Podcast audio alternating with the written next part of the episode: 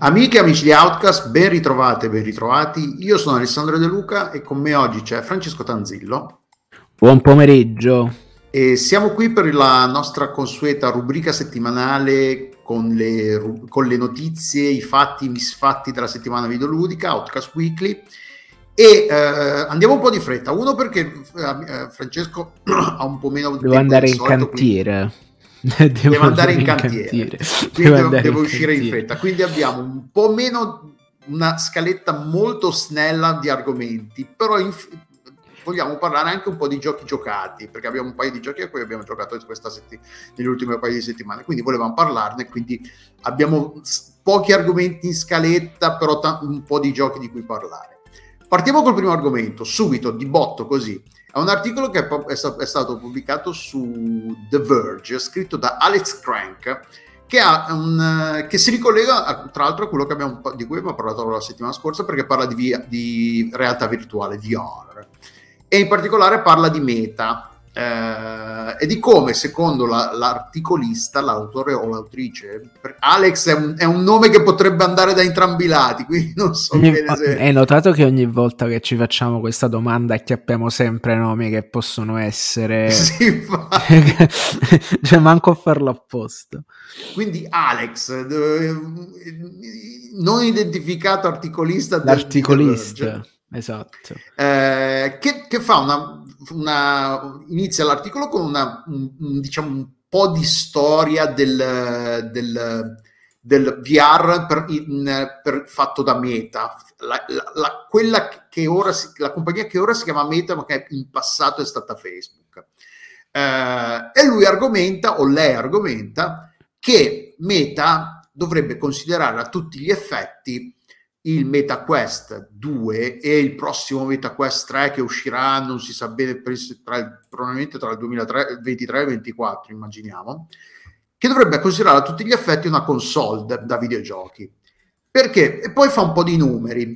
Il Meta, allora, per dare un contesto, allora, il GameCube ha venduto in tutta la sua durata, 21 milioni di unità. Xbox Series X e Series S al momento si pensa che abbiano venduto circa 20 milioni di unità. Il Quest 2 ha venduto 15 milioni di unità. Okay. Se messo nel contesto di console war, usiamo questo termine che è brutto, però se volessimo tirare dentro il Meta Quest 2 nella console war, non avrebbe numeri così, potrebbe giocarsela abbastanza alla pari. Il problema è che Facebook, Meta, considera il Quest 2 questa porta, questo portale che dovrebbe magicamente far venire voglia a tutti di interagire col metaverso. Cioè, dovrebbe essere il portale verso il futuro, verso l'internet che verrà. Esatto, il web 3.0 e tutte queste cazzate dei qua. Sensi attraverso l'occhio mentale, esatto, della VR. E Alex Crank, però siamo sinceri, su Slack è tristemente o in maniera divertente famoso come l'aggeggio che mette in testa Joe Pep per giocare in giardino con un coglione. Beh no, però comunque è comunque un aggeggio che lui usa per giocare, non per andare, esatto, nel metaverso. Meno che non vogliamo considerare i giochi già metaverso, scardinando tutta questa fuffa. No, non stiamo a fare a incasinare, a intorbidire l'acqua della discussione. Consideriamo i giochi sono giochi, e la gente, la stragrande maggioranza della gente che compra i visori VR, tra l'altro PSVR precedente ha venduto, le stime sono intorno alle 5 milioni di unità vendute, cioè la VR fa numeri piuttosto interessanti, piuttosto importanti. Il problema è che Meta al momento considera il VR, il Quest 2 e il futuro Quest 3 come una roba che non vuole nessuno, cioè il metaverso ancora non ha decollato. possiamo immaginare che lo farà prima o poi, che la gente scoppierà dalla voglia di entrare nei vari metaversi che ci rifilano le compagnie. Mi permetto di dubitarne, non so tu che opinione abbia al riguardo, però... Io, guarda, è molto divertente perché mi è appena stata notificata la pubblicazione di un mio articolo su Dromos, che è una rivista d'architettura, dove appunto la chiamo, questo articolo si chiama La Nuova Realtà, cioè, e in pratica mi scaglio letteralmente contro questo fallimento nel costruire effettivamente un'esperienza utente che sia valida o rispondente effettivamente alle aspettative, sia da parte dei consumatori, sia da parte degli investitori. Quindi io sono incredibilmente contro il metaverso. No, ma a parte essere contro, secondo te riusciranno a farne qualcosa che effettivamente la gente ha voglia di interagire? Secondo me no, l'incarnazione attuale è tutto purché piacevole, cioè, perché io lo vedo, sono uno che comunque un po' di tecnologia sotto i ponti negli ultimi 30 anni l'ha vista, come immagino anche tu, cioè io lo guardo ed è proprio una roba spiacevole e respingente. Ora no, immaginati, ma poi puzza di vecchio medio, già, perché è tutta roba che abbiamo vecchio già visto. Non solo, ma è presente quando mo stiamo giocando entrambi a Wo Long e ne parleremo dopo. È presente quando ci sono quelle ombre che glitchano, che sfarfallano un poco? Ecco, e mo immagini, e la gente che comunque è un gioco divertente e non ti influenza grosso modo l'esperienza che stai vivendo. Ma adesso e la gente comunque sale sulle barricate con questi coltelli tridenti e la bava alla bocca a dire questo gioco è una merda, review bombing, cosa? Oh no, lo stesso utente dovrebbe avere, se avesse la stessa lente di ingrandimento critica sul metaverso, che dovrebbe dire?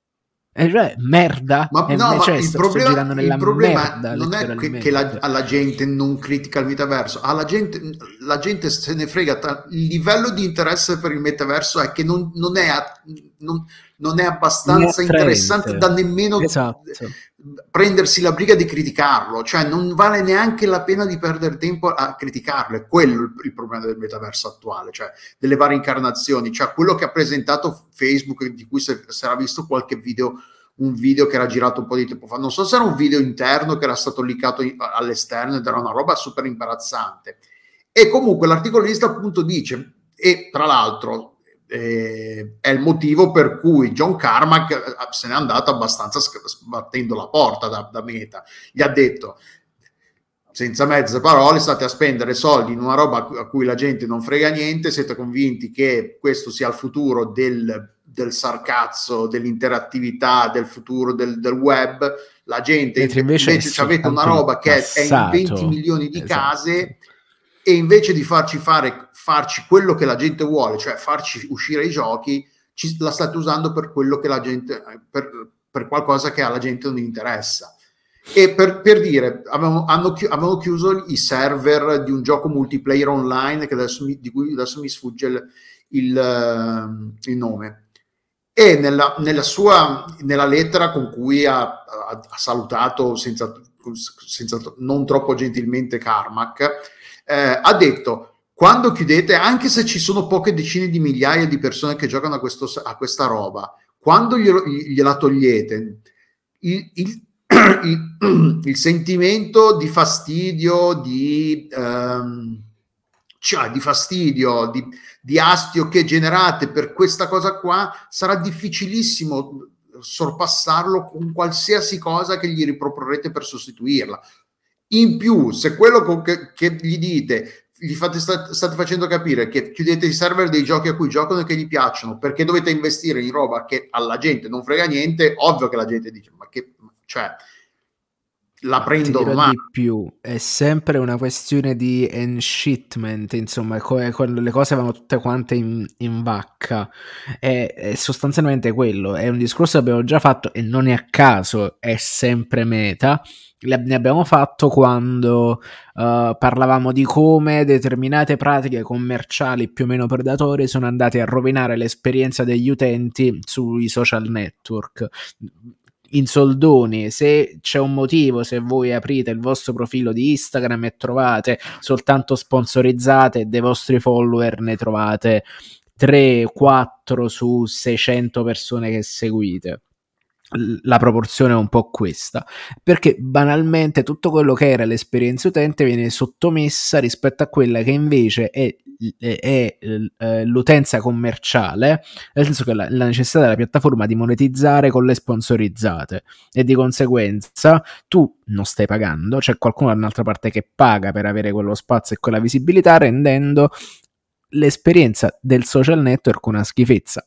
In pratica Quest, Meta e il metaverso sono andati in quella direzione. Se prima, appunto, come detto, i giochi che uno li faceva vengono presi, che ci giocava, vengono presi e vengono chiusi i server per favorire il fatto che Meta diventa soltanto lo Stargate del metaverso, è un chiaro caso di enshipment, insomma, secondo me. E quindi sì, diciamo, il punto dell'articolo è questo, e l'articolo si intitola «Non penso che Meta sappia che è una compagnia di videogiochi», che effettivamente è vero, cioè loro si comportano in una maniera che, non ha che fa pugni con quello che in realtà hanno realizzato, con quello che hanno realizzato, che quello che praticamente propongono. Propongono un pezzo di hardware che va benissimo per quello per cui la gente lo usa, cioè lo acquista e lo usa, cioè lo comprano per giocare, e loro cercano di spacciartelo, di rifilartelo per qualcosa che non è, o qualcosa che non vuole essere, fondamentalmente, che non può essere, perché poi alla fine l'hardware è un pezzo di hardware, ne puoi fare quello che vuoi, non è che anche le console di videogiochi l'abbiamo visto che con abbastanza conoscenza tecnica le puoi modificare da fargli fare tutt'altro, per dire Linux sul Nintendo Switch, ci sono malati di mente che decidono di cambiare lo scopo per cui è stato costruito un pezzo di hardware. Il problema grosso è che quando la compagnia che produce quell'hardware pensa di aver prodotto un hardware di un certo tipo, e invece la gente lo usa in tutt'altro modo, senza peraltro, intendiamoci, non è che la gente va a modificare il Meta Quest e installa degli sistemi operativi alternativi così può giocare ai giochi, no, fa semplicemente quello, non deve fare niente di strano, niente di particolare. Il problema è che appunto Meta è convinta che di poter, cioè poi bisogna vedere, va a finire che chissà se questo sarà la rovina definitiva. Meta ha soldi a così tanti anni infinito da potersi permettere di continuare a investire risorse nel metaverso, o prima o poi qualcuno dirà al Zuckerberg: sai che c'è, vaffanculo te il tuo metaverso, torniamo a fare quello che facciamo noi, facciamo bene. Ti direi un anno e mezzo fa, sì, perché un anno e mezzo fa c'era sostanzialmente questo innamoramento per tutto ciò che era un'esperienza che virtualmente rimpiazzava quella che c'era sostanzialmente stato tolta dalla pandemia, quindi speculiamo con gli NFT perché gli altri mercati sono tutti quanti in stasi, facciamoci una camminata virtuale in queste piazze rubate a The Sims 2, insomma c'era questo miraggio spinto tantissimo anche dal punto di vista commerciale, secondo me con dolo, perché là tu stai letteralmente con una comunicazione massiva, stai alterando la percezione delle persone, che poi, come dicevo all'inizio, si andavano a interfacciare una roba che era diversa da quella che gli era stata venduta contro, una specie di caso cyberpunk della comunicazione di massa. Quindi io trovo... Allora, per me, si affonda il metaverso, io sono contento, anzi, se posso tirargli qualche pietra mentre sta cadendo sono ancora più contento, perché detto non mi piace come pratica, non mi piace sostanzialmente alla fine sono sostanzialmente creare degli spazi virtuali come se fossero dei lotti e vendere il prezzo di questi lotti come se fossero spazi pubblicitari. È tutta roba che Second Life faceva 20 anni fa, tra l'altro. Hai capito? Hai capito? Quindi, detto, per me è completamente una roba che va a non abolita, perché sembra che chissà che cosa deve entrare, ma deve soltanto cadere nel dimenticatoio e tutti i soldi che sono stati investiti andare bruciati, ecco. Quindi, cioè, tanto alla fine se i social network smettono di funzionare per come sono e tornano a un concetto più basic, tornano più sull'utente e meno sulla compagnia, per me è tutto quanto meglio, Quindi sono d'accordo. Ma intanto salutiamo Infrid che ci dice due cose: fare sfondare il metaverso sarebbe consegnarsi nuovamente a delle compagnie che fanno i soldi con mezzucci che a lungo andare lo curano la nostra salute mentale. E c'ha ragione. E poi sono tutte tematiche che si toccano quando tu non hai potere su un prodotto, il visore non è un general purpose ma è legato a Meta e in tutto e per tutto. Quindi in pratica dice che sostanzialmente il dispositivo diventa soltanto una porta d'accesso per quello che la piattaforma vuole spingerci dentro, insomma. Sì. Ma quello vale per tutto quello che non è un PC alla fine, perché anche essere le console di Microsoft, Nintendo e Sony, alla fine siamo limitati nella nostra libertà da quello che loro ci vogliono loro vogliono che noi, il motivo per cui noi le dobbiamo usare, le vogliamo usare. Cioè, a meno che appunto non prendi una console, ci installi i sistemi operativi, la cracchi, la hacchi, fai tutto quello per uscire dall'ecosistema imposto dai produttori di hardware. Quello non è una limitazione che ha solo il Meta Quest. Cioè, forse la cosa più libera e più... che se siete smanettoni è magari cominciare a esplorare il mondo dei Raspberry Pi, quello che ci fai un po' tutto quello che cacchio vuoi veramente, con un pezzetto di hardware minuscolo che costa in teoria poco, in realtà costa un botto perché è super esaurito, quindi soprattutto le nuove versioni è un sacco difficile ritrovarle. Però, per dire, se volete la libertà di fare col vostro hardware quello che volete, alla fine dovete farvi un PC o comunque qualcosa che ci si avvicini. Nel momento, se usate console, cioè non è Meta, non fa molto diversamente da quello che fa Nintendo, da quello che fa Sony, da quello che fa Microsoft con le proprie console.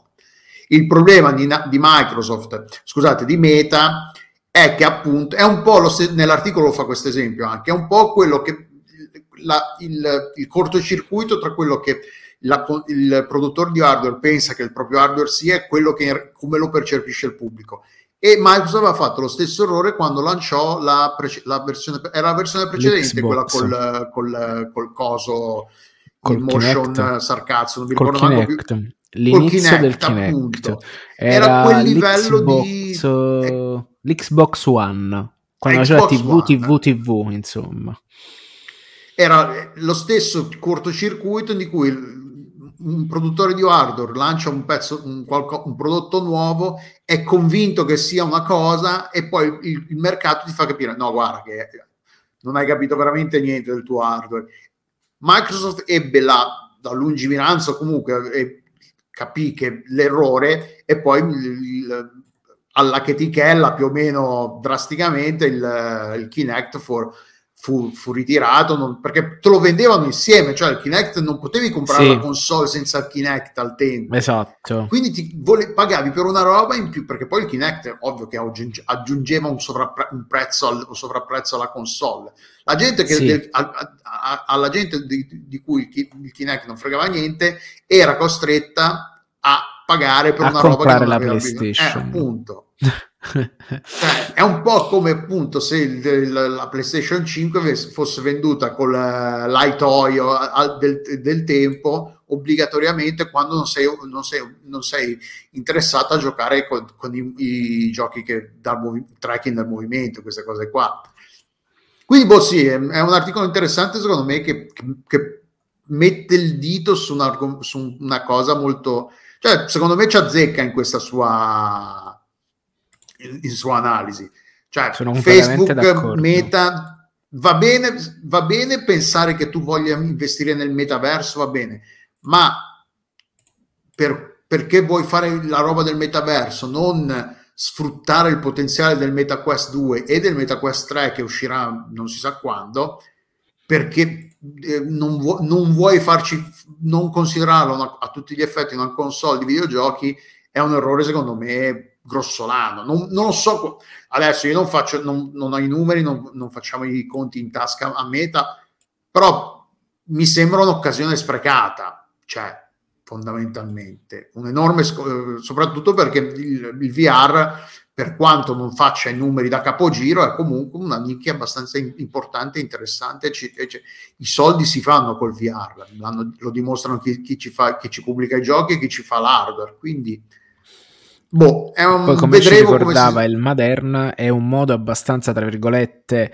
semplice per entrare in quel mondo, perché il prezzo è relativamente contenuto e oltre ad essere una console, tra virgolette, autonoma, puoi cablarla attaccandola al PC e utilizzarla come un visore VR a tutti gli effetti, quindi è una porta di accesso al mondo in realtà virtuale abbastanza bassa, ma ne parlavamo già settimana scorsa quando parlavamo dei preordini e sull'effettivo appeal dell'utente per la VR di Sony, nonostante il prezzo alto.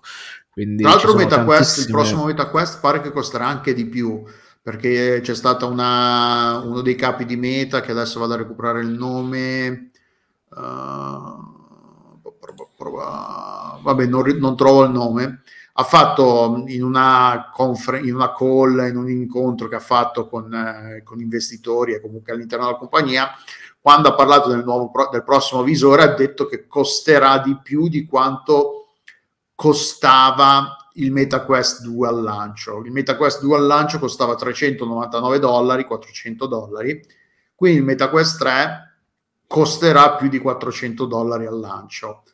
Sì, ma è abbastanza, se consideri il prodotto che è sfornato da PlayStation, da Sony, come uno abbastanza alto, cioè come un volume abbastanza alto, cioè come valore abbastanza alto, quindi un prodotto di fascia medio-alta, e Meta dovrebbe porsi almeno in quella fascia di prezzo lì, quindi io penso che meno di €500 un Quest 3 potrebbe non costare, specie perché comunque dal punto di vista hardware e il PSVR comunque c'ha delle specifiche tecniche che sono abbastanza in linea col tempo presente, non è che è ancorato magari a un hardware vecchio come il vecchio VR, che era come il vecchio PSVR, che era abbastanza obsoleto all'epoca dell'uscita.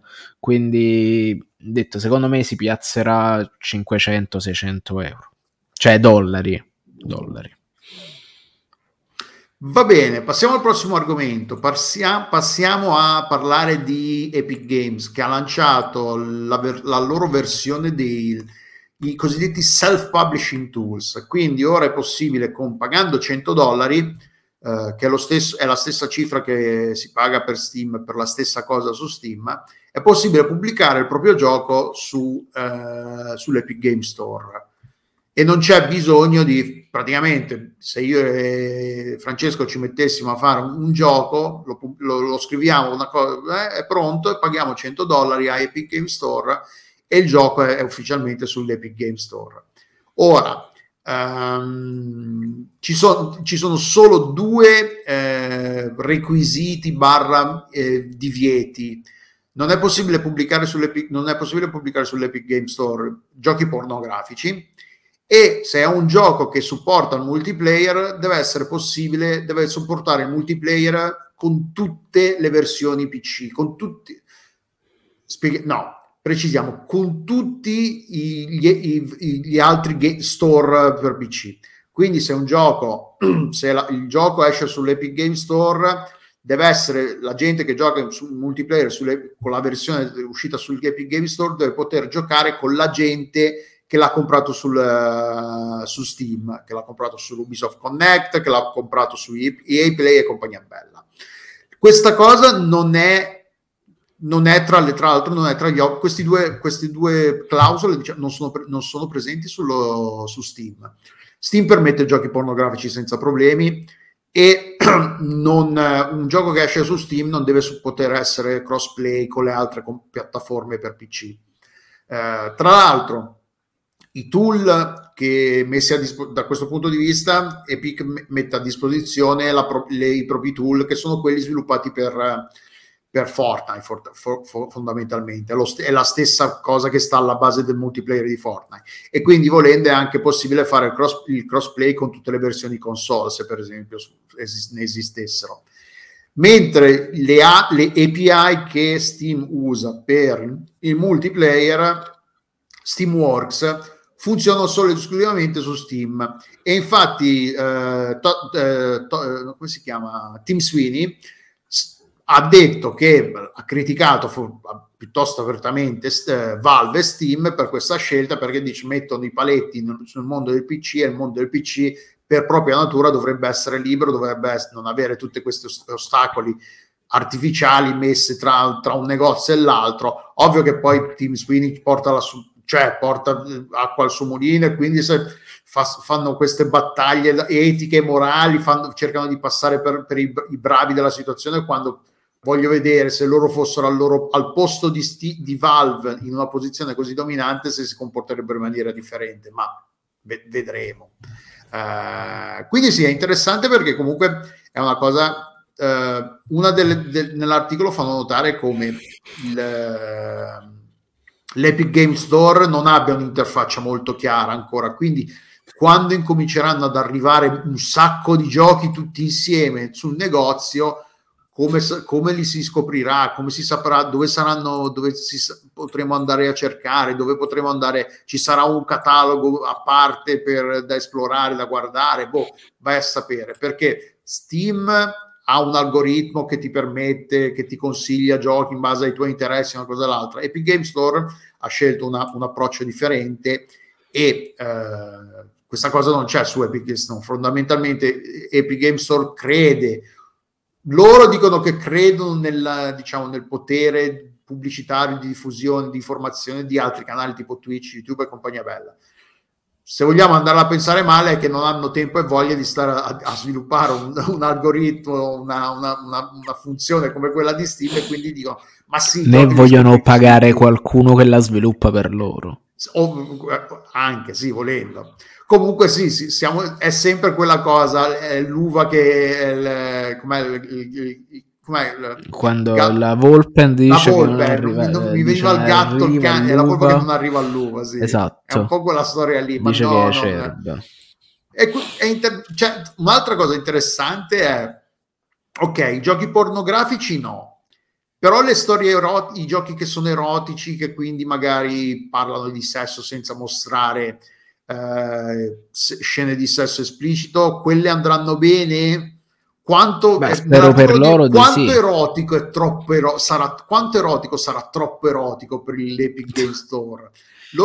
Sono curiosissimo. Tim Sweeney dice non come consumatore, ma proprio come, diciamo, come... Sì, come approccio, sì. Poi, esatto. Vabbè, e poi dicono anche che tutti i giochi che saranno proposti all'Epic Game Store sotto questo nuovo schema saranno giocati per 20 minuti da una persona, per assicurarsi che funzioni, che non sia una copia spudorata di qualcos'altro, perché vogliono evitare in maniera esplicita il cosiddetto asset flipping, quindi la gente che copia di brutta maniera i giochi e addirittura ne prende dei pezzi fisicamente. Sì. E poi fa il reverse engineering, che ricordiamo essere una pratica illegale. Engineering. Sì, quello. Engineering, che è una pratica illegale, insomma. Esatto, sì. Però questa cosa nel mondo dei giochi mobile è purtroppo diffusissima. Su Steam non ci stanno molto dietro, e l'unico modo per fare in modo è segnalarlo e poi aspettare e sperare che Valve prenda delle misure per evitarlo. Esatto.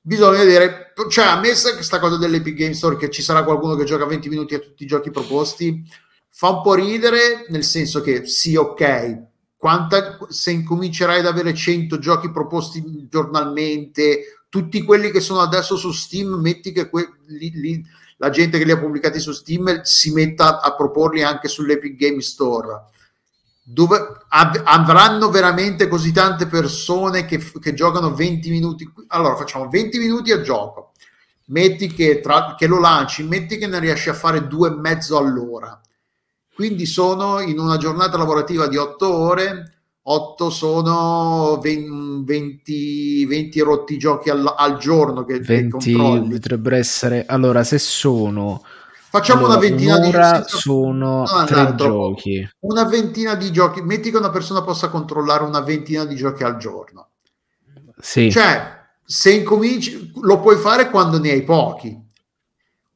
Se incominci ad avere veramente un sacco di proposte di giochi che cioè, o assumi un botto di gente, oppure cambi idea e cambi la politica su questa cosa qua, e magari fai un sistema più automatizzato, qualcosa del genere. Boh, non lo so, cioè ci saranno delle IA che giocano per 20 minuti. Può darsi, sì. Beh, a sapere. Comunque sì, se siete qualcuno che ha un gioco che lo volete lanciare, non sapete, potete anche farlo non so se è già operativo, aspetta, va a vedere. Perché li ha lanciati, quindi sì, dovrebbero essere, sì, sì, potete già farlo, sì. Potete già farlo. L'annuncio è della settimana scorsa, del 9 marzo, quindi adesso dovete solo creare ah sì, e tra l'altro una cosa che è molto differente rispetto a Steam è che loro si tengono, l'Epic Game Store, tra virgolette, si tiene solo il 12% delle vendite, mentre Steam si tiene il 30%, la stragrande maggioranza di chi vende su Steam ottiene il 70%. Ai publisher più grossi ha offerto adesso hanno un accordo per il 20%, però l'Epic Game Store ha un 12% per tutti chiunque. Se avete un gioco sull'Epic Game Store, ogni copia venduta vi arriva l'88% di quanto venduto, e Epic si tiene, tra virgolette, solo il 12%. E vedremo, boh, cioè, a me fa sempre molto ridere Epic che fa quelli, noi siamo i bravi in tutta questa cosa qua, quanto abbiamo parlato non troppo tempo fa delle porcate che hanno fatto su Fortnite, di come nascondano i tasti per cancellare gli abbonamenti, tutte queste cose qua. Loro, cioè, dove loro hanno la posizione dominante ne approfittano. In Fortnite, certo, loro fanno il bello e il cattivo tempo e di schifezze ne hanno fatte, figurati.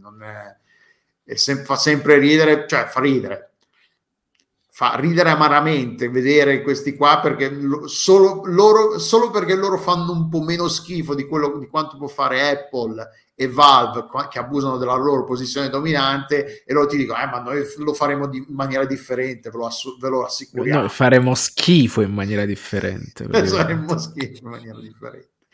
E passiamo alla lista dei cattivi. Come abbiamo detto, pochi argomenti, cerchiamo di andare velocemente perché vogliamo arrivare ai giochi giocati in fretta.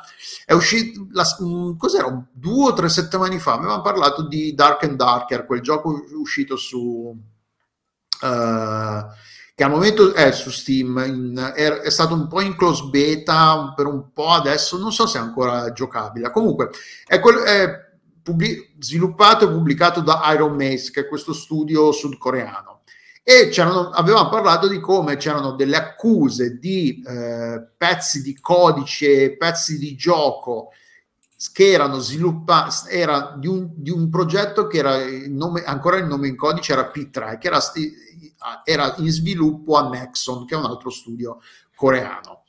Un po' di sviluppatori di gente che lavorava in Nexon se n'è andata, è stata cacciata, non si sa, è un po' nebuloso come questa gente se ne sia andata da Nexon, è ancora non è chiarissima, cioè a quanto pare non è che se ne siano andati di loro spontanea volontà. e se, o se l'hanno fatto non è che se ne siano andati abbracciandosi con gli ex datori di lavoro, ah sì sì, poi chiamami e ci vediamo, no, poi ci sentiamo per gli auguri di Natale, esatto, sì, non devono essersi lasciati nei termini migliori. L'ultimo sviluppo di questa storia qua è a quanto pare che la polizia in Sud Corea probabilmente aveva un mandato di perquisizione e è entrata negli uffici dello sviluppatore di Dark and Darker e ha sequestrato materiali che erano collegati al progetto. Evidentemente il giudice che ha dato l'autorizzazione ha rilevato abbastanza similitudini tra Dark and Darker e il P3, che poi il P3 è un progetto cancellato, non è mai stato portato a compimento. Evidentemente il giudice ha notato abbastanza similitudini da voler indagare ulteriormente su questa faccenda, perché si tratterebbe di spionaggio industriale alla fine, è quella roba lì, e quindi la cosa va avanti. C'è stato uno sviluppo abbastanza interessante. Se ci si è messa di mezzo anche la polizia, la cosa incomincia, sai com'è, finché c'era solo fumo dici vabbè, magari, chissà. Adesso incomincia ad esserci un po' di semplice fumo, non è soltanto la Nexon che accusa Ironmace di plagio e di furto e di spionaggio industriale, ma se c'è di mezzo anche la polizia se ci si è messa di mezzo è perché deve avere delle motivazioni abbastanza concrete, delle prove abbastanza, quantomeno dei sospetti abbastanza concreti. Scusa, dimmi. Quando la polizia si incazza, per citare infatti, un vecchio sì. Quindi... e il terzo giorno la polizia si incazzò davvero. E ovviamente lo sviluppatore Ironmace nega nega le accuse, dice che non hanno, è tutta roba è tutta farina del loro sacco. Se non sbaglio avevano anche detto che comunque usavano parte degli asset che sono disponibili con gli engine, tipo, se non sbaglio usano la Real Engine, usano gli stessi asset che usavano in P3. Può essere che è anche vero, però la polizia comunque la legge ci si è messa di mezzo e quindi lo terremo d'occhio, vediamo se ci saranno nuovi sviluppi. Passiamo a baci e abbracci velocemente. Questa è una cosa di cui è simile a quello di cui abbiamo parlato la settimana scorsa, perché la settimana scorsa abbiamo parlato dei 40.000 erano cheater che sono stati beccati a usare cheat in Dota 2 e Valve li ha bannati in blocco. Tra l'altro notizia di qualche giorno fa, nella rete dei cheater beccati è anche finita gente che una squadra intera di pro, di gente che gioca professionalmente a Dota 2. Mi sfugge il nome adesso, erano i Knights, qualcosa Knights. Tra l'altro erano arrivati tipo primi o secondi alla lega che c'è la DPC, che è la Dota Pro Challenge Sarcazzo League. Praticamente questi qua li hanno beccati a cheatare durante il torneo di qualificazione. Sono andati, si è concluso la settimana scorsa il Lima Major, uno dei tornei annuali più importanti della scena di Dota 2, e sono andati probabilmente lì perché era lì, se non sbaglio giocavi a Lima sui PC forniti dall'organizzazione, quindi non potevano cheatare e hanno vinto una partita, hanno fatto l'antidoping, quindi una sorta di antidoping, sì, hanno vinto una partita e ne hanno perse 15, però sono stati squalificati, hanno squalificato tipo una decina di giocatori, un tot bannati a vita, nel senso che non potranno mai più partecipare a qualsiasi competizione ufficiale di Dota 2. Qualcuno è stato bannato per un paio d'anni, qualcun altro per un anno. Comunque, questa, visto che combinazione si parla di Dota 2, è una cosa che ho letto la settimana, un paio di giorni fa, mi sembrava interessante dirlo. Tarkov ha fatto una cosa simile, ha bannato circa 6.700 cheater di Escape from Tarkov, di gente che giocava Escape from Tarkov, e non solo li hanno bannati, ma hanno pubblicato tutti i come si chiama, i nickname della gente beccata a cheatare. Quindi se a un certo punto vi siete trovati sparati in testa, come avete girato l'angolo attraverso un muro, mentre questo qua inspiegabilmente puntava esattamente nella vostra direzione, segnatevi il nick che magari è uno di questi. E la compagnia Battlestate si chiama, se non sbaglio, lo sviluppatore di Escape from Tarkov. Ne hanno parlato, l'hanno pubblicato su Twitter, c'è il link a sta cosa, e sono stati messi all'indice.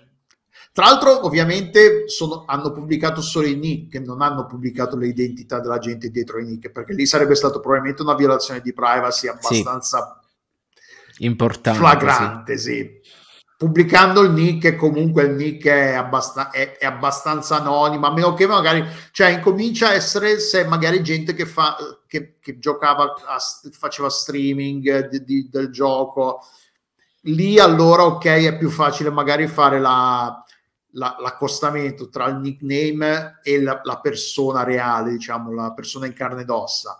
Però alla fine hanno beccato, comunque stiamo parlando di gente che citava a un gioco che tra l'altro violava i termini di servizio che accetti quando giochi a questi tipi. Non è che semplicemente fai una cosa tecnica che è moralmente ed eticamente deplorevole o una cosa, diciamo, non è il cheesing, per esempio. Come, scusa? Non è quando fai cheesing, se non sbaglio, è quando tu tipo sfrutti una debolezza del gioco giocando legittimamente. Ma no, per dire, se tiri una scorreggia in ascensore e te ne vai, fai una cosa, sei maleducato, ma non è illegale. Esatto. Se usare cheat in questi giochi è abbastanza, incomincia a essere nel territorio dell'illegalità, perché comunque quando incominci a giocare, poi ovvio che però ultimamente, come abbiamo parlato le settimane scorse, Destiny, Bungie che ha vinto la causa contro i produttori di cheat, ci sono sempre più compagnie che prendono una posizione netta e pubblica contro i cheat, e se poi portano la faccenda in tribunale è facile che la vincano anche, quindi quindi Battlestate ha sputtanato, usiamo il termine tecnico, li ha banditi, bannati, e poi li ha anche pubblicato tutti i loro nick su, che tra l'altro sarebbe anche interessante fare, ovviamente è impossibile farlo, però chissà quanti di quei nick appartengono magari alle stesse persone, cioè è probabile che gente che cheata, è probabile che magari si faccia più account, più solitamente è una cosa che capita molto spesso. Esatto, quindi magari, cioè, ha bannato 6.700 account, però magari in realtà sono solo 1.000 giocatori che hanno 6-7 account a testa, per dire una cosa tipo. Oppure per esempio quello, ci sta l'account per i cheat e l'account senza cheat, solitamente. Esatto, quindi è un po' così. A Counter Strike era famosa la gente che si comprava, quando c'erano le, come si chiamano, i super saldi su Steam, si compravano 10-15 copie di Counter Strike Global Offensive, e poi le cheat beccato su un account, vabbè, cancellato quell'account e si cominciava a giocare con l'altro. È il motivo per cui, per dire, Counter Strike Global Offensive non lo mettono più in offerta. Cioè, oppure quando acchiappate quella gente a Call of Duty che c'ha l'arma dorata e vai a vedere ed è tipo il secondo grado della progressione, che quindi ci inizi a dire com'è sto fatto, cioè c'è qualcosa che non torna. E quindi dai, basta, abbiamo finito. Oggi il podcast tradizionale finisce qua. Adesso parliamo un po' di giochi. Una cosa che non ci capita di fare quasi mai, in effetti. Però abbiamo giocato, sono usciti un po' di giochi nuovi in questi giorni a cui combinazione abbiamo giocato sia io che Francesco, quindi da cosa vogliamo iniziare? Da quello che... Da Wo Long, che l'ho fatto anch'io, e se devo scappare, almeno chiudo l'argomento. Ok, comincia tu allora, vai. Allora, cos'è Wo Long?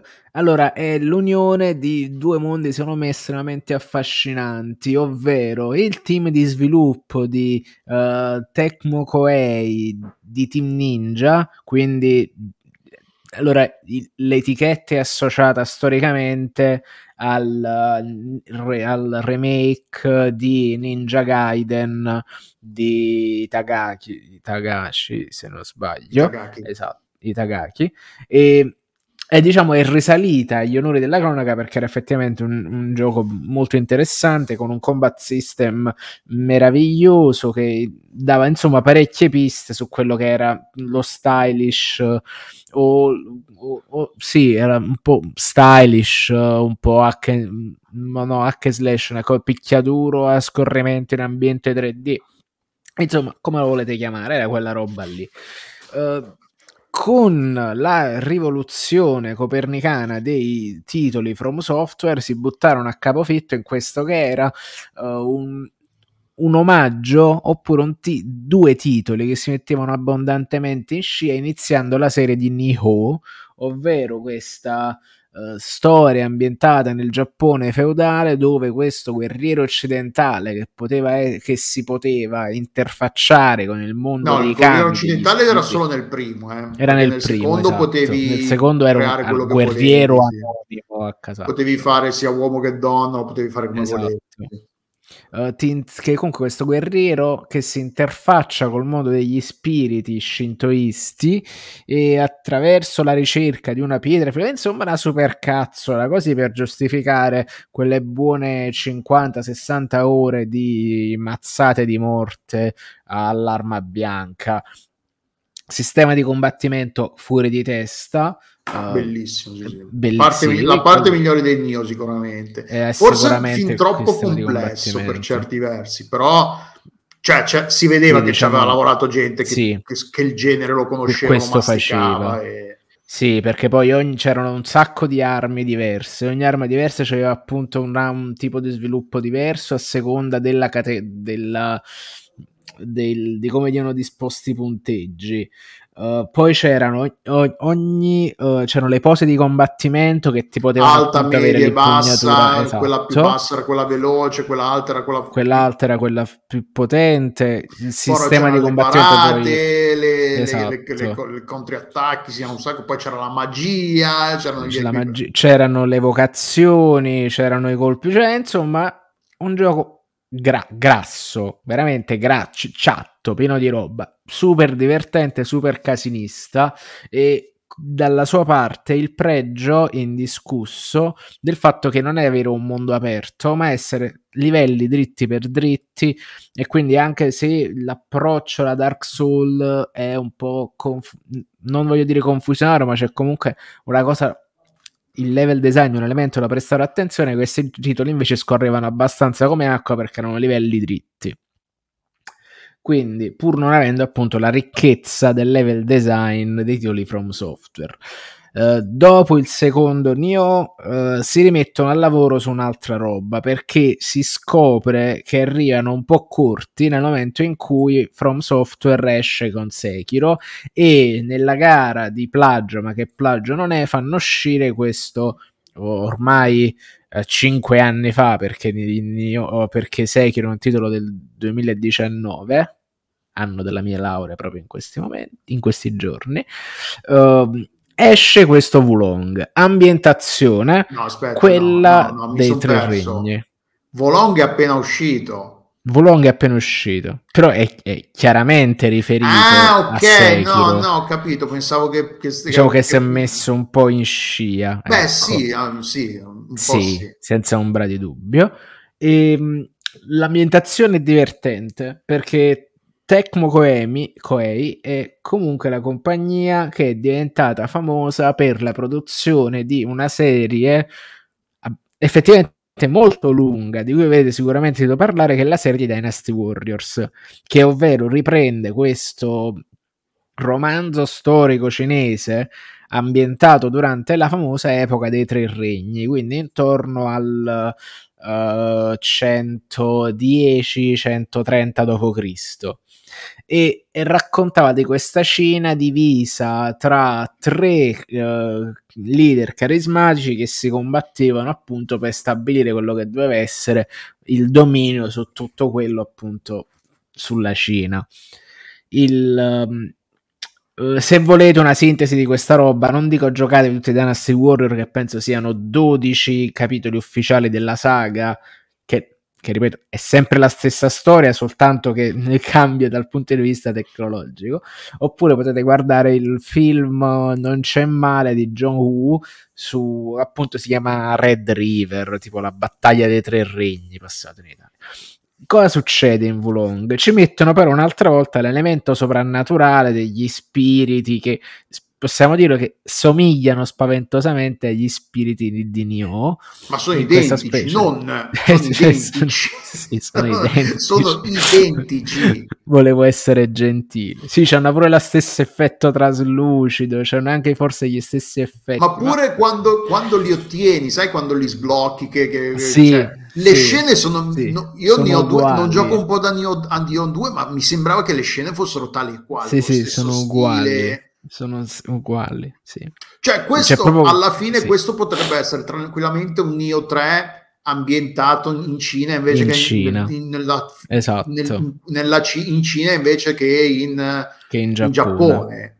Cambiano un po' secondo me semplifica un botto il sistema di combattimento, perché toglie, da una parte lo semplifica e dall'altro aumenta complessità, perché hanno tolto tutte le stance, non c'è più la posa alta, bassa, media, non c'è più tutto quel discorso lì che dava una profondità notevole al sistema di combattimento di Nioh, però era anche un po', cioè è una di quelle cose che non era necessaria per essere bravi a Nioh, perché Nioh lo potevi finire tranquillamente anche giocando, non cambiando mai, non presa alla spada, scegliendo la tua stance preferita e usandolo sempre quella. Però effettivamente se imparavi a giocare un po' con le stance era un botto più divertente, perché facevi un sacco di mosse, contromosse legate alla stance, facevi, cioè eri più bravo e potente, non è che era semplicemente una cosa, un elemento cosmetico, c'era dei vantaggi di gameplay notevoli se le sapevi usare. Questo che toglie. Se nello stretto tieni la presa bassa che occupa meno spazio, ti muovi meglio negli ambienti più ristretti anche se c'è un'arma più lunga, e tutta una serie appunto di variazioni di questa cosa, dove tipo utilizzavi la kama per esempio, con la presa bassa diventavi ancora più veloce se possibile, quindi cioè Nioh era proprio chiatto, era un gioco chiatto. Tutte e due sono giochi che tu ci puoi mettere là tranquillamente 120 ore e te li porti a casa. Questo invece è più snello, anche dura meno a quanto ho capito, perché è più breve, proprio ci sono meno missioni, però il sistema di combattimento da un lato è più semplice, perché appunto toglie tutte queste il sistema delle pose, tutto il resto, però dà pone un accento maggiore sulle parate e le contrattacchi, che è esattamente quello che faceva un po' di Sekiro, scusate. Esatto. Però non è così hardcore come Sekiro, non è così spietato come Sekiro. Tra l'altro Sekiro avevi solo le cose speciali che avevi di Sekiro, erano alcune contromosse che potevi sbloccare andando avanti, che potevi sbloccare con i punti abilità. Questo invece sì, hai le magie, hai le arti marziali, spiriti, cioè è molto... gli spiriti che puoi evocarli direttamente o puoi attivare un loro effetto passivo. Esatto. E il combattimento sotto questo punto di vista, quindi il gioco è più facile, non è difficile quanto un Sekiro, per quanto ci siano dei boss piuttosto impegnativi, non siamo ai livelli di Sekiro. Sì. Il problema, il punto di Sekiro è che Sekiro era talmente snello e talmente basico, c'era poco nel sistema di combattimento di Sekiro, ma quello che c'era era studiato e perfezionato al millisecondo, e quindi era difficilissimo romperlo, nel senso non esatto. c'era una cosa che potevi dire vabbè imparo a fare sta cosa qui e il boss lo batto facilmente, no, dovevi imparare a giocare a Sekiro, non potevi, non c'erano esatto. scorciatoie, era la via della spada proprio. Nei Souls e in Wo Long invece c'è talmente tanta roba che è facile trovare qualcosa che rompa il gioco e che ti faciliti la vita. Sotto questo punto di vista Wo Long io l'ho trovato piuttosto semplice, nel senso che sono entrato in sintonia abbastanza facilmente con il sistema di combattimento, ho trovato le armi che mi piacciono e io mi ci sto divertendo un botto.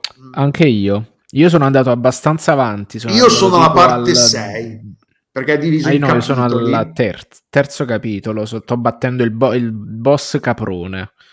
No, io sono molto più avanti di te. Sì, immagino. Ed è molto molto bello, secondo me. Tra l'altro, una cosa bellissima che fa, che da cui dovrebbero imparare un sacco di giochi di questo genere, è che la cosa che puoi salvare la tua build ai punti di salvataggio, agli slot dedicati alle build, e quindi tu a ogni bandiera a ogni punto di salvataggio puoi cambiare build anche in mezzo al livello. Ci sono, a seconda di quanto sono i grossi livelli, ci sono 5, 6, 7 bandiere, di queste bandiere grosse dove salvare e potenziare, tirare sulle proprie esatto. statistiche, e si può passare da un set di battaglia all'altro liberamente. Tra l'altro il set di battaglia ti salva anche i punti delle statistiche assegnate, quindi ti fa il respec automatico in quel momento, perché poi puoi fare il respec delle statistiche liberamente al villaggio centrale dove ci sono tutti, dove c'è la fabbra, e esatto. tutte queste cose qua, il villaggio hub sugli alberi, classico, niente di esatto. strano. Però appunto non ti serve una lumachina, non ti serve un oggetto in scorta limitata, puoi fare il rispetto dell'abilità in qualsiasi momento, quante volte vuoi. Lo fai, puoi salvare le varie build, adesso non mi ricordo quanti slot ci sono, però le puoi salvare in qualsiasi momento, e tra l'altro le puoi salvare anche...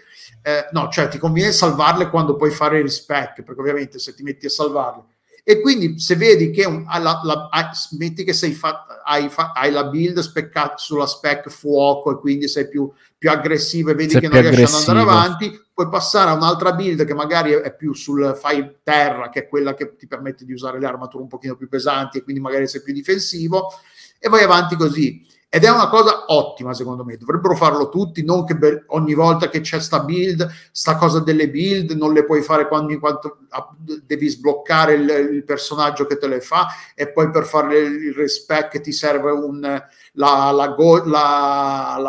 si chiama? La lacrima lunare o sarcazzo, la conchiglia del mare, del sette mari che cresce ogni solo 1000 anni, e quindi, ma perché mi devi limitare? Cioè, i giochi sono già il bello, per dire, Elden Ring, hai tutte queste armi super fighe, quelli che fanno build alla fine si creano un salvataggio che tengono lì, creano la build, lavorano sulla build, ci fanno tutto, e poi quando hanno fatto i video per me ricaricano il salvataggio, diciamo, con tutte le risorse, e ne fanno un'altra. Invece con Wo Long sta cosa non la devi fare, le uniche limitazioni sono il fatto che ti servono i soldi e i materiali per potenziare le armi e le armature con cui fare le build, però non hai sta cosa che devi stare lì, guardare, no, ho ancora 5 di questi pezzi qui, no, ma poi anche i materiali per portare al massimo le armi, non c'è una roba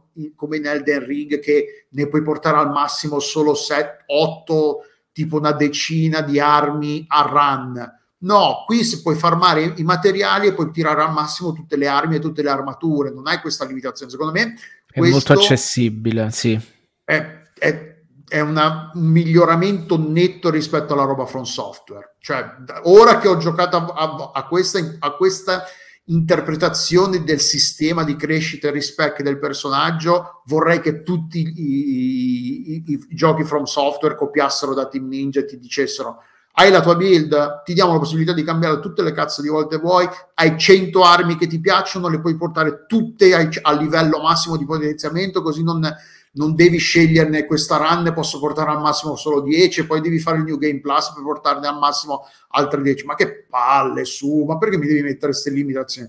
Cioè, il gioco te l'ho pagato, fammici giocare come voglio, sì. Sì.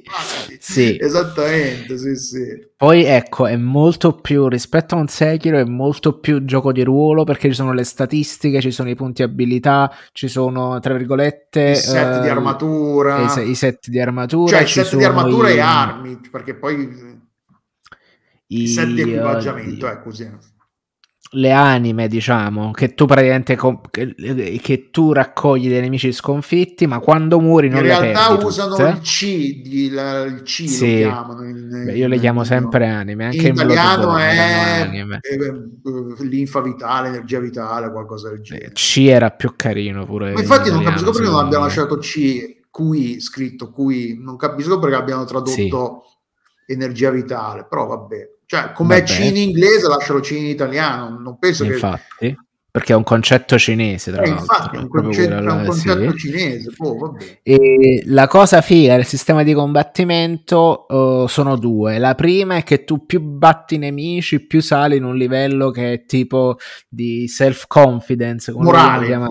Il tipo di morale. Esatto, il morale, dove tu più sai morale nel senso di, sì, appunto, di quanto ti senti figo, non morale esatto. Etica, non quel discorso esatto. Lì morale, no, è molto più dritto, esatto, cioè proprio morale come spirito di corpo, vogliamo dire di garra, di voglia di fare livello, il culo, di fare generalmente inizi livello a 0 di morale e i nemici sparsi per il gioco, per il livello hanno anche loro un livello di morale esatto. Più è la differenza di morale tra te e i nemici, se sei più basso ovviamente il nemico sarà più difficile, ma se sei più alto di morale il nemico sarà più facile, sei più forte, quindi gli infliggi più danni. Alcune magie pure dipendono da quanto sia alto il tuo livello di morale, e quindi puoi farle soltanto quanto ti senti abbastanza forte con morale.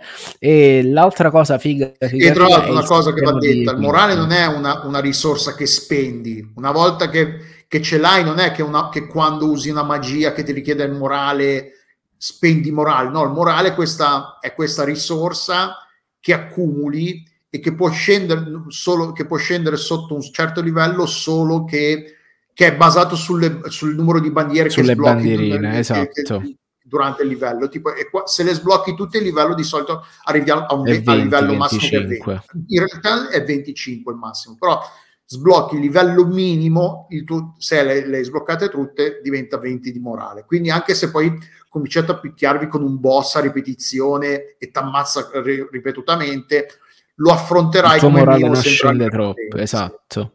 E quindi sempre più o meno allo stesso livello, un po' più alto quanto è lui. Solitamente i boss sono intorno al 10 o al 20. E poi stiamo diventando la cosa più importante, che non ci sta la barra della stamina, ma ci sta la barra dell'equilibrio, che ti impedisce in pratica di schivare a buffo. Perché lo spirito, è la barra dello spirito. Esatto. Che io chiamo come appunto l'equilibrio, come in Sekiro, perché io l'ho giocato semplicemente sapendo che mi sarei sciroppato il solito polpettone sino nipponico, con le dovute, diciamo, licenze sulla cosa. Io la storia non l'ho minimamente seguita e quindi non ho letto i nomi, perché poi è anche abbastanza pedante nelle sue spiegazioni e nelle prime passi. Ma no, è uguale a Nioh, soltanto che è ambientato in Cina invece che... Sì, esatto. E che succede? Succede che in pratica c'è questa barretta che di base è a metà. Se tu attacchi con un attacco rapido, si sposta di più verso destra e si riempie di blu, e insomma è quanto tu più sei, sostanzialmente aumenta questo spirito e sei più bilanciato. Spieghiamolo meglio. Lo spirito in Wo Long è a metà strada tra i punti, incarna un po', è l'insieme dei punti mana la resistenza, la stamina, è quella risorsa che spendi per fare robe in Wo Long. Tra l'altro è figa perché come la puoi accumulare, cioè combatti con l'attacco base e accumuli spirito, e poi lo puoi spendere per lanciare magie, per fare attacchi più potenti, una cosa o l'altra. La cosa figa è che anche se non hai spirito puoi comunque farle queste cose, le magie le puoi lanciare. Il problema è che poi vai nella parte arancione o negativa, sinistra, se vogliamo, dello spirito, è che se sei al massimo di spirito negativo e prendi un colpo ti stunnano, ti stordiscono per un qualche secondo. Esatto. È una cosa figa perché secondo me si torna al discorso della libertà secondo me di giocare. Non ti limita questa cosa, non ti dice ah no, sta magia non le uso le magie perché chissà poi quando posso ribere la fiaschetta, che no, ho finito le fiaschette delle magie, non posso più usare le magie. No, non c'è questa cosa dell'attrito tra la lunghezza, tra una bandiera e l'altra, e le risorse. La risorsa la generi combattendo, e anche se non ce l'hai comunque puoi farle le cose, non puoi continuare, esatto, a usare le tue magie, ma devi solo stare un po' più attento. Secondo me molto, anche questo è molto figa come sì, e spinge tantissimo all'attacco, perché esatto, soltanto attaccando riesci a uscirti dalle cose, e ti impedisce, almeno dal mio punto di vista, impedisce di farti tutto il gioco rollando, perché se tu rolli troppo hai un numero di rollate limitato prima che la barra si riempie d'arancione, e che quindi sei molto più vulnerabile. Quindi c'è sempre questo delicato equilibrio tra attaccare e schivare che devi sempre tenere sotto controllo. Diciamo, il gioco ti parare, esatto, perché c'è B sull'Xbox, quindi dovrebbe essere cerchio sulla PlayStation, è il pulsante deputato a questa cosa, che se la fai col tempismo giusto lo spirito aumenta verso il blu, se la fai male o sbagli il tempismo aumenta verso l'arancione. Tra l'altro i nemici anche i nemici hanno la barra dello spirito, funziona allo stesso modo. Se gli fai abbastanza danno da riempire la loro barra arancione di spirito, li puoi stunnare, li puoi fare un colpo mortale, che poi è un colpo mortale.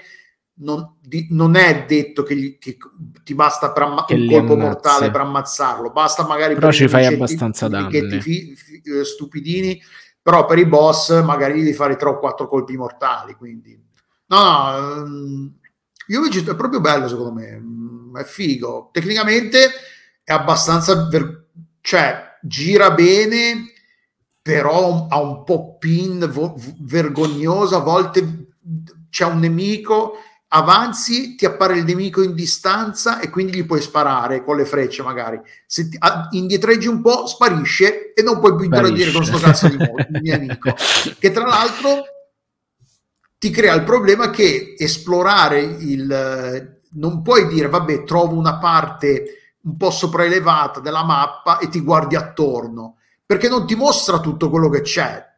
Quindi non puoi dire, ah vabbè, là ci sono dei nemici, non lo sai cosa c'è là, vedi i palazzi, vedi le cose, ma i nemici te li fa vedere solo quando sei abbastanza vicino, quindi le limitazioni tecniche sotto questo punto di vista sono abbastanza... Esatto, sì, si vedono un po'. Poi a me, ripeto, sembra sempre lo stesso modello ricicciato, cioè lo stesso motore ricicciato a Dynasty Warriors. Cioè perché boh, io non ho mai giocato a un Dynasty Warriors. Allora, è presente i personaggi che ti accompagnano, perché qua l'altra cosa che è divertente è vero, è che tu non sei sostanzialmente mai da solo in questo gioco, ma c'è sempre un personaggio almeno un personaggio controllato dall'IA, in alcune missioni anche 2, che ti fanno compagnia. Ecco, solitamente questi companion sono i personaggi giocabili di Dynasty Warriors, cioè sono proprio loro, cioè non si scappa, perché è stato in gioventù uno dei miei guilty pleasure, quel pushare questi eserciti interi di anonimi fanti cinesi,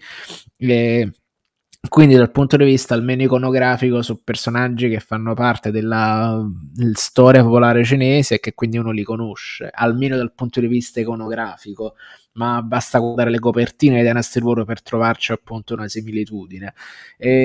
Sì, alla fine è un gioco divertente, poi ci sono appunto la possibilità di muoverti in un mezzo stealth, dove tu in pratica devi camminare soltanto molto lentamente, non è che puoi cambiare posizione pigiando un pulsante dove ti accovacci e fai e giochi alla Tenchu o alla Sekiro. No, è tutto molto più all'acqua di rose, soltanto gli nemici che vengono loccati possono essere quasi tutti instachillati. No, tutti. Anche i boss puoi farlo.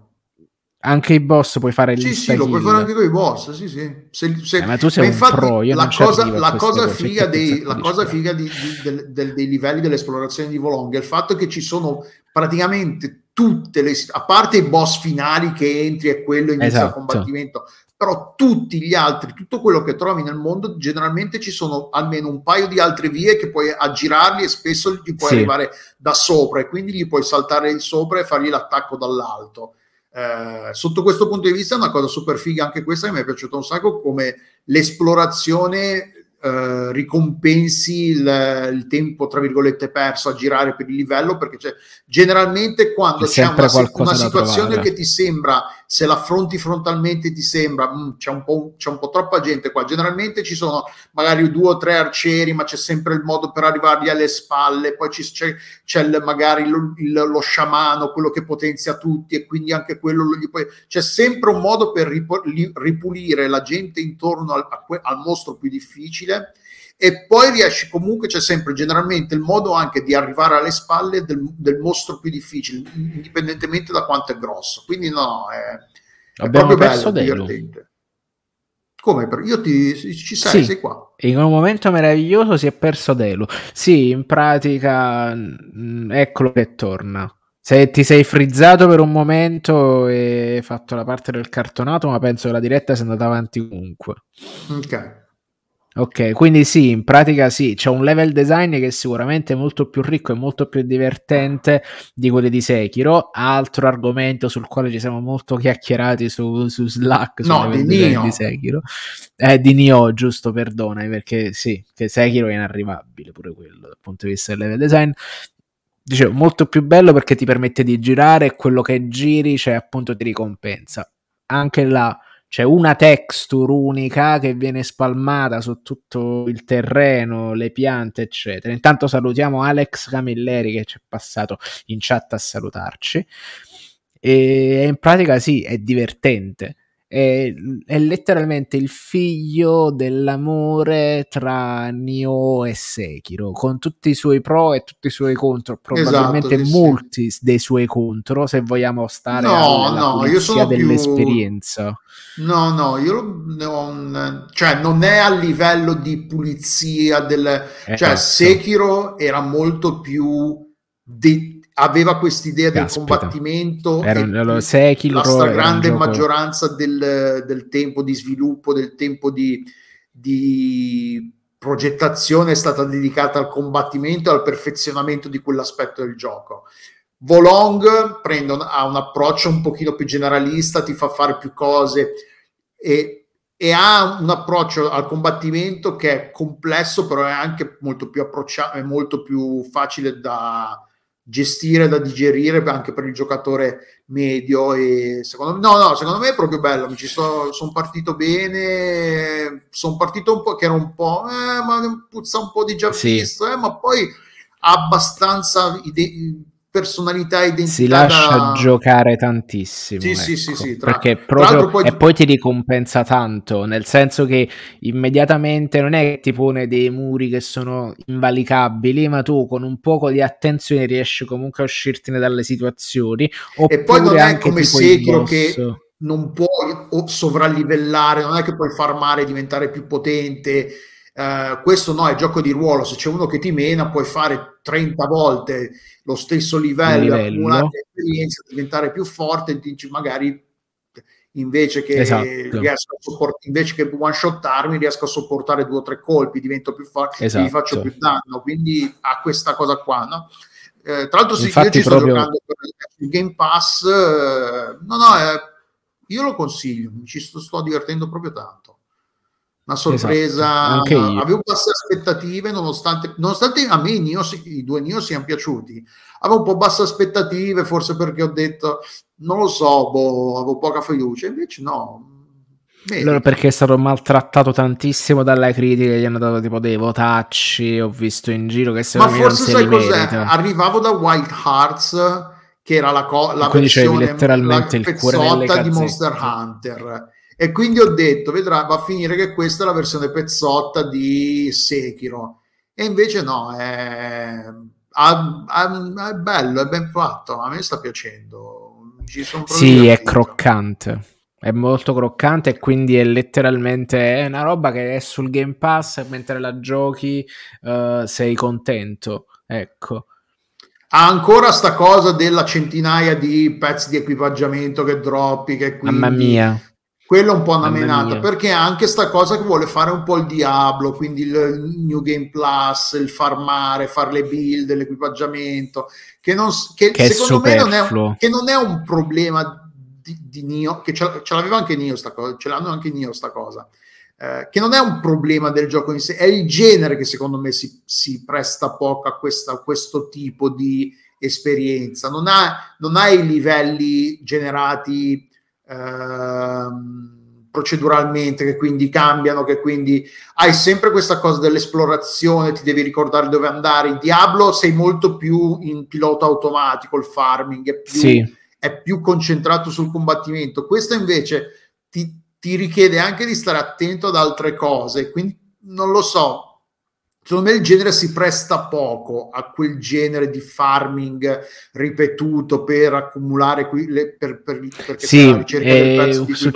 sto colmando di nuovo lo spazio di Delu che si è frizzato, questa volta è lui che c'ha la connessione che va a scatti, sì, alla fine è divertente, ma non è fondamentale stare dietro al loot, perché molto spesso i pezzi di equipaggiamento che tengono rilasciati dai nemici o che trovi per la strada, così come le armi, sono in pratica delle fotocopie, perché non c'hanno magari per un tipo di arma con lo stesso nome, l'attacco base è lo stesso e quello che cambia sono tipo le abilità passive che tu dovresti andare a scoprire di volta in volta, ma che secondo me addirittura meno di Sekiro, meno di Nioh. Infatti è lui che è esatto. Lui, non sono io. Eccolo qua, lo sapevo. Sì, comunque può essere che c'ho la connessione farlocca. Mi dispiace tantissimo se c'è stato qualche accavallamento strano a questo punto. Pensa, per 2x3 non abbiamo fatto non abbiamo usato l'hotspot del cellulare per fare questa diretta, perché internet ha fatto gli scherzi. Però sta tornando il caldo, quindi le tue problematiche tecniche si stanno riavvicinando. Ma quello è il PC, a questo punto prendo e lancio Windows, basta non usare il Mac, basta non usare la partizione Apple, quindi chissà. Ma sì, comunque un sacco di equipaggiamento inutile. Cioè, veramente un sacco di sempre. Poi sì, se vuoi puoi perfezionare la build, puoi cambiare le statistiche di tutte le cose, metterti lì. Cioè, infatti per dire Ugo e Colaneri e Giuseppe, Ugo Laviano gradiscono pochissimo questa roba, questo aspetto del gioco, infatti lo rifiutano a priori e hanno detto non ci vogliono nemmeno giocare perché non gli piace questa cosa qua.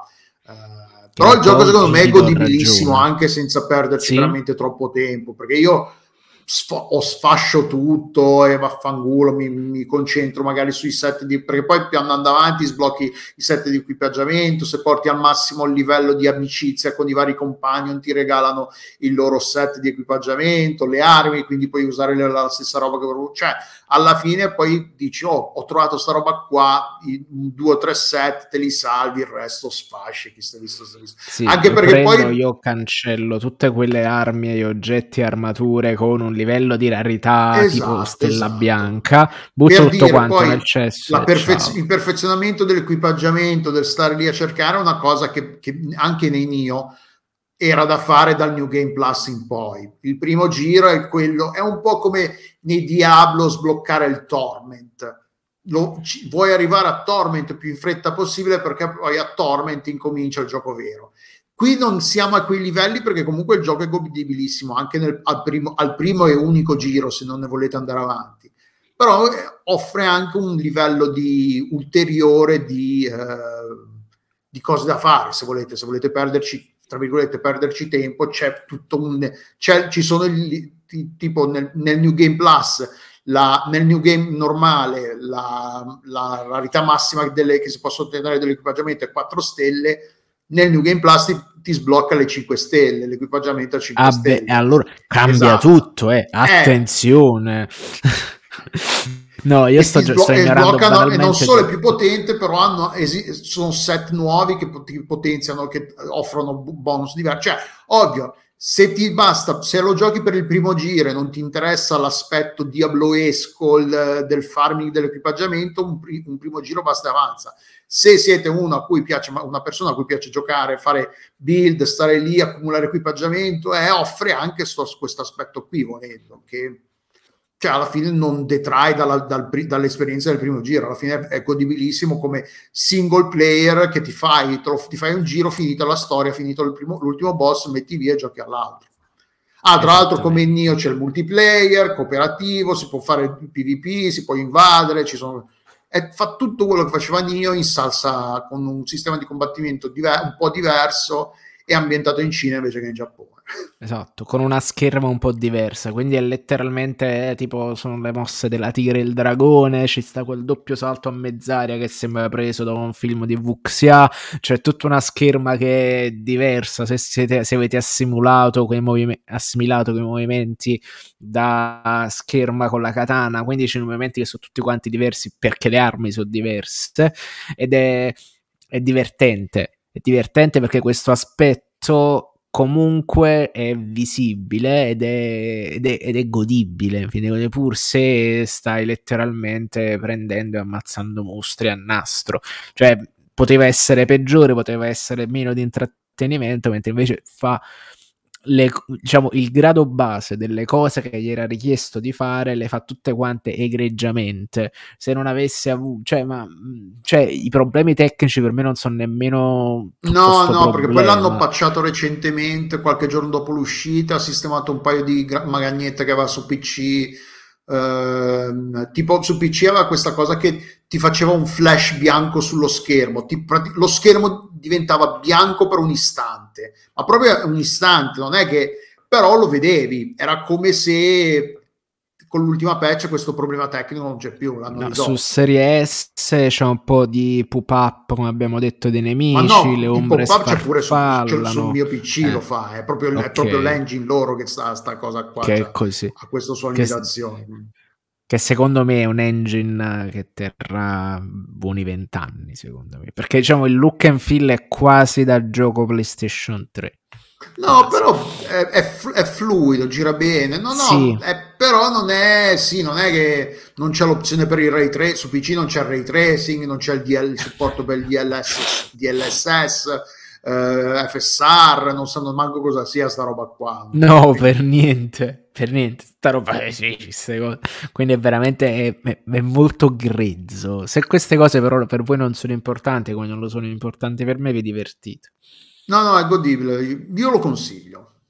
Naturalmente le opzioni grafiche sono sempre due, quella là che dice performance per fare tipo... No, su PC no, non siamo ai livelli di un Returnal, non ha questa serie di opzioni super... È un port abbastanza al risparmio da console a PC, offre qualche... supporta le risoluzioni native del PC, quindi puoi cambiare la risoluzione a quello che vuoi, ti permette di andare fino a un massimo di 120 frame al secondo invece che 60, cioè è meglio della versione console, però si vede che è una conversione fatta non a risparmio, però neanche spendendoci tutti i soldi che... Quantomeno c'è questa cosa che su PC il gioco lancia con le opzioni del controller basate su quello PlayStation, e quindi devi andare poi nel menu e non te lo rileva automaticamente che controller hai collegato, quindi devi andare nelle opzioni e cambiare il controller di no, guarda che sto usando questo qua dell'Xbox, non quello della PlayStation, e quindi ti cambia le icone a quelle dell'Xbox. Io ho quello del... questo qua, quello cos'è, della l'ultimo modello, non delle... sì, della Xbox Series, insomma. Sì, quello più nuovo, non è quello da $1 milione, è quello base da 60-70 euro. Esatto, io ce l'ho nero e tu ce l'hai bianco, sì, sì. Quindi sì, proprio bello, sì, sì, consigliato. Tu devi andare via, quindi?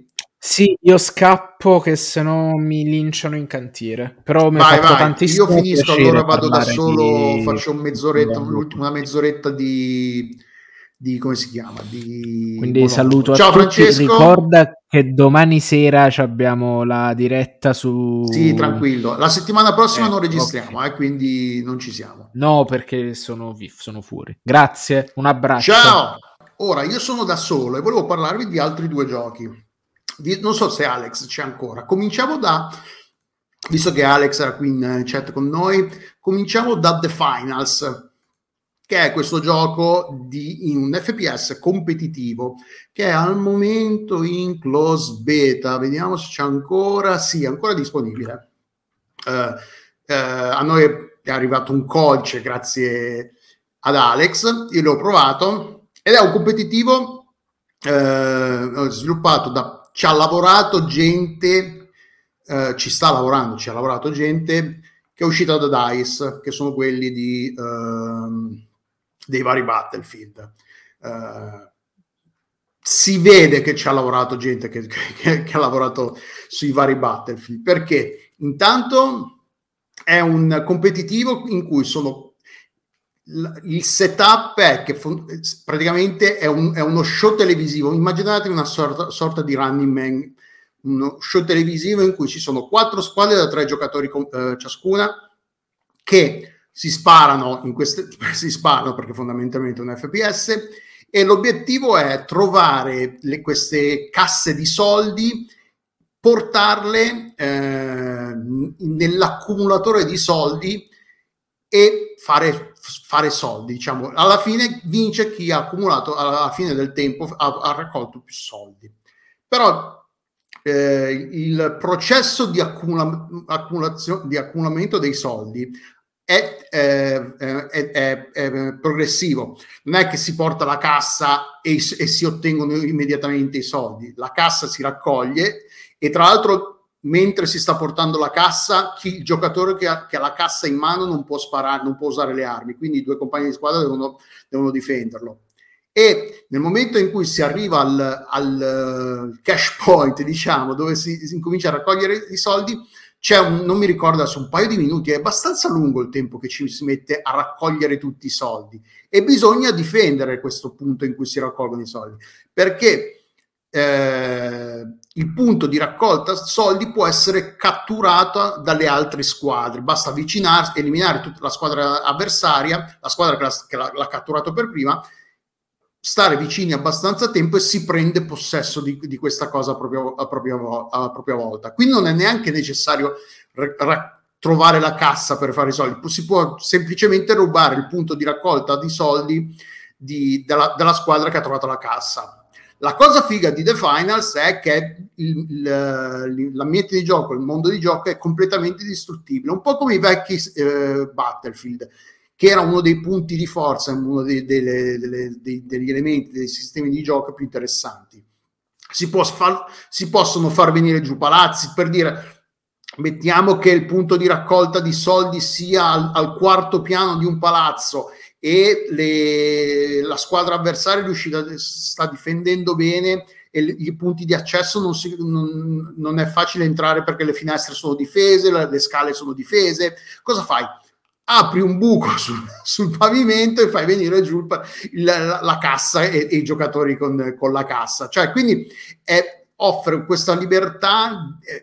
di approccio a come giocare, che ormai non è molto presente negli FPS moderni, un po' perché probabilmente perché è di solito un problema tecnologico, la gestione delle distruzioni, dell'ambientazione pone problemi sia tecnologici che di level design, perché ovviamente se tu mi dai tutto il lavoro di level design che fa il team di sviluppo, se tu mi permetti poi di sfasciare a mio piacimento tutto quello che tu hai messo, che è presente sulla mappa, il level design va a farsi bellamente a benedire, cioè, quindi si perde quell'elemento di precisione, le cose messe dove erano, dove devono essere, ci sono tutti i punti di difesa, i punti però ne guadagni nell'imprevedibilità di ogni partita, di ogni situazione, perché non sai mai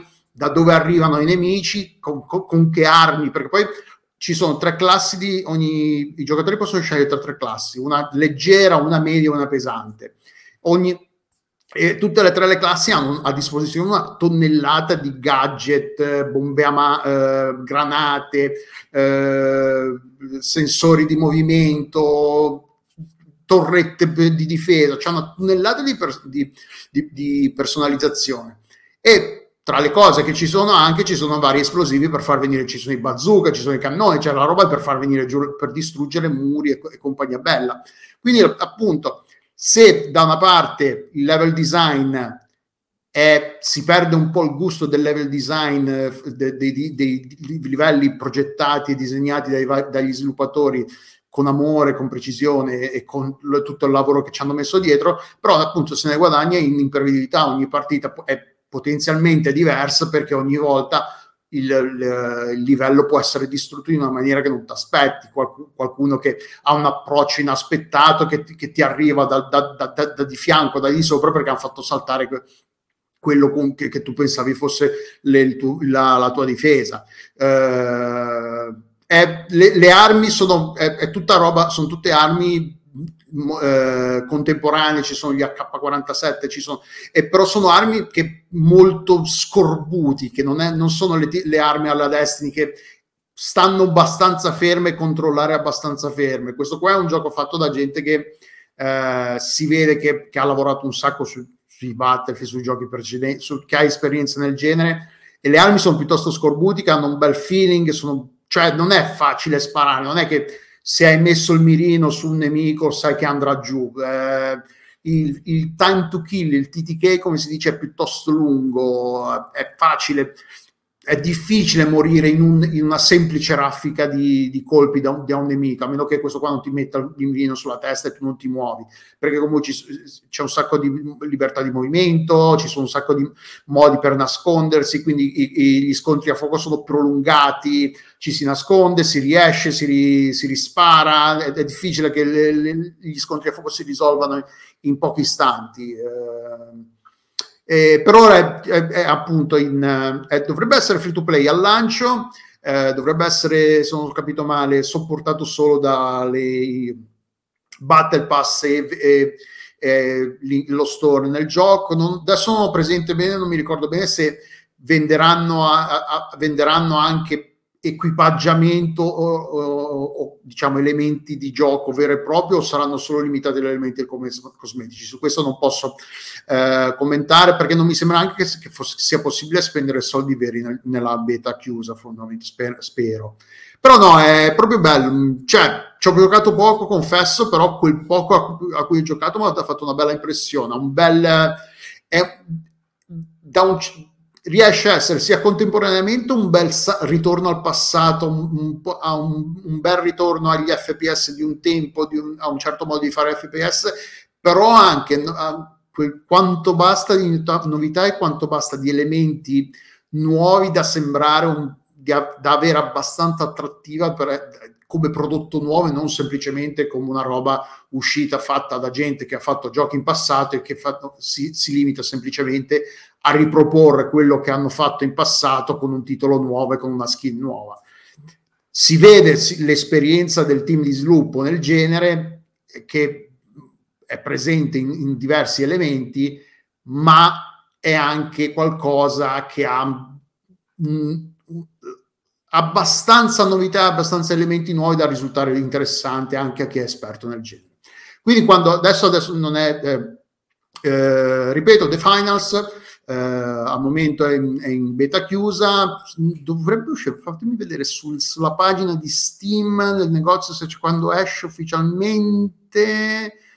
No, non c'è ancora la data di uscita finale, però no, sì, Ve lo consiglio, cioè tenetelo d'occhio, è PvP multiplayer, quindi non c'è una campagna single player, quindi ovviamente se siete alla ricerca di un'esperienza in single player evitatelo, però se siete appassionati di FPS competitivi multiplayer, veloci, casinisti, però con un alto grado di tasso di skill set, di skill, di abilità necessarie, anche di un approccio tattico un attimo ragionato, tenetelo d'occhio perché ne vale la pena, e soprattutto perché poi se sarà free to play quantomeno una mezz'ora, un'oretta da dedicargli giusto per provarlo non costa niente e vale la pena sicuramente. Io ci ho giocato su PC, non immagino che uscirà anche su console, poi magari lo facciamo adesso non mi viene in mente, non mi va neanche di interrompere la diretta mentre registriamo per andare a cercare le informazioni, magari le mettiamo poi nel post di accompagnamento al podcast. Ultimo argomento di cui voglio parlare oggi è Destiny 2 Lightfall, l'eclisse, che è la nuova espansione di Destiny 2 che è uscita un paio di settimane fa ormai. Oggi è lunedì 13 marzo, sì, esattamente 2 settimane fa, è uscita il 28 marzo, se non ricordo male. Scusate, 28 febbraio, sì, martedì fa, 28 febbraio. Ed è come di consueto, espansione grossa, quindi un sacco di novità nuove, introduce una nuova sottoclasse oscura, il Strand, che non so come sia in italiano, scusate. E parliamo un attimo della campagna in single player, facciamo dei paragoni a Witch Queen.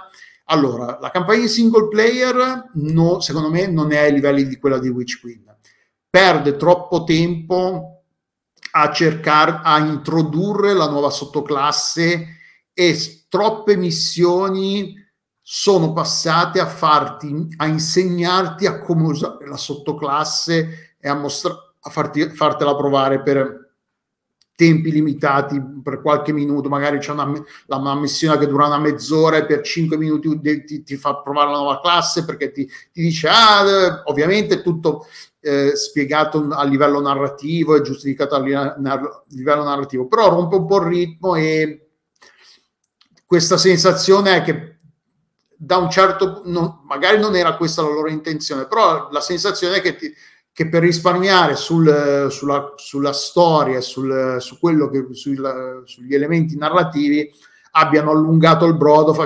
inserendoci questi tutorial ripetuti sulla nuova classe, sottoclasse, invece di farti andare avanti e farti giocare alla campagna. E sotto questo di punto, e poi la storia anche non è particolarmente interessante, cioè non è interessante. Sarebbe interessante se si fossero presi la briga di spiegare un po' meglio quello che sta succedendo, perché poi, senza entrare in dettaglio, perché chi non ci ha giocato non capirebbe assolutamente di cosa sto parlando, e chi ci ha giocato e chi avrebbe intenzione di giocarci, magari evitiamo potenziali spoiler, e chi ci ha già giocato saprebbe già di cosa sto parlando, però senza entrare troppo nei dettagli ed evitando spoiler. Anche noi io che ci ho giocato e noi che ci abbiamo giocato e che seguiamo da anni la saga, comunque ci lascia un po' senza spiegarti bene cosa è successo, perché è successo.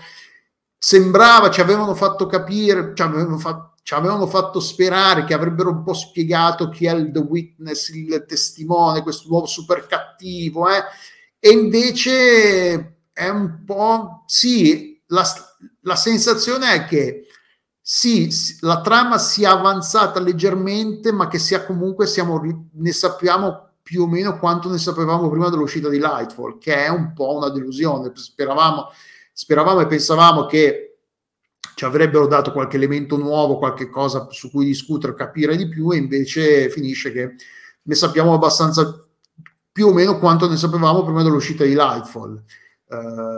Quindi se giocate a Destiny 2 per la storia e per l'esperienza in single player, da questo punto di vista Lightfall è un po' deludente, anche perché i nuovi personaggi introdotti sì e no, funzionano e non funzionano, stridono un po' col tono generale della campagna e dell'ambientazione, però alla fine, cioè, io non sono non gioco a Destiny 2 per la storia, cioè mi fa piacere e apprezzo se c'è una bella storia, però non è neanche una cosa che mi fa decidere se giocare o meno a Destiny 2.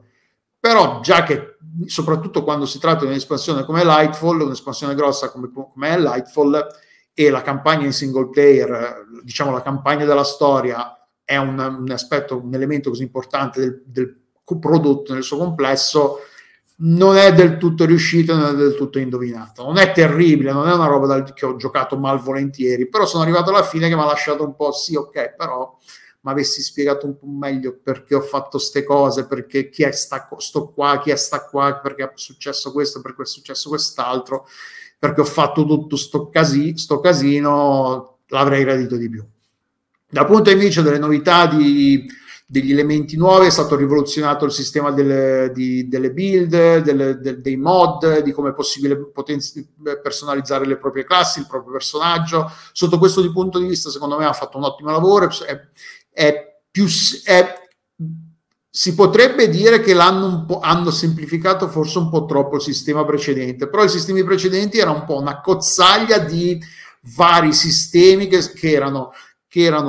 si erano aggiunti uno sopra l'altro nel corso degli anni. Adesso hanno un po' eliminato le ridondanze, gli elementi ridondanti che andavano un po' a fare le stesse cose in maniera leggermente differente. Ora c'è solo un sistema che governa tutto l'infrastruttura, diciamo, delle sottoclassi, di come si genera l'energia per le varie abilità, di come si rigenerano le abilità, di come si usa le interazioni con le armi, l'interazione tra le sottoclassi e gli elementi delle armi. Tutto questo, secondo me, sotto questo punto di vista è semplificato, però il sistema è più godibile, è più semplice e perdi meno tempo ad andare a cercare, a cercare di capire come far funzionare. Le cose sono le stesse più o meno per tutte le classi, cambiano alcune interazioni, però alla fine il sistema è quello, e una volta capito il sistema si può applicare alle varie sottoclassi e alle varie build. Nel complesso poi c'è le attività stagionali, il ciclo trimestrale delle attività stagionali, quello continua a essere lo stesso, è invariato. La nuova attività stagionale è bella come sempre, però il problema è, se non siete una persona che ha giocato finora a Destiny 2, vale la pena cominciare a giocare a Destiny 2 con Lightfall? E la domanda è sempre, boh, sì, forse no, è abbastanza complicato e difficile. Se siete da soli, forse no, nel senso che è comunque un gioco multiplayer, è un MMO, un FPS looter shooter che con fortissimi elementi sociali, ed è, se non siete persone che hanno magari amici o amiche che ci giocano già regolarmente, cominciare a giocarci da soli magari è più difficile. D'altra parte, se non cominciate a giocarci mai, non conoscerete mai gente che ci gioca, fondamentalmente. Quindi se è una cosa a cui pensate ogni volta che si nomina Destiny 2, il lancio di una nuova espansione è di solito il momento migliore, perché c'è un po' un reset narrativo, ci sono i reset vari, ricominciamo un po' tutti da capo, se vogliamo, con l'uscita di una nuova espansione. E sotto questo punto di vista Destiny 2 Lightfall, l'Eclisse lo fa questa cosa qua. Quindi se per un nuovo giocatore o una nuova giocatrice, forse è il momento migliore.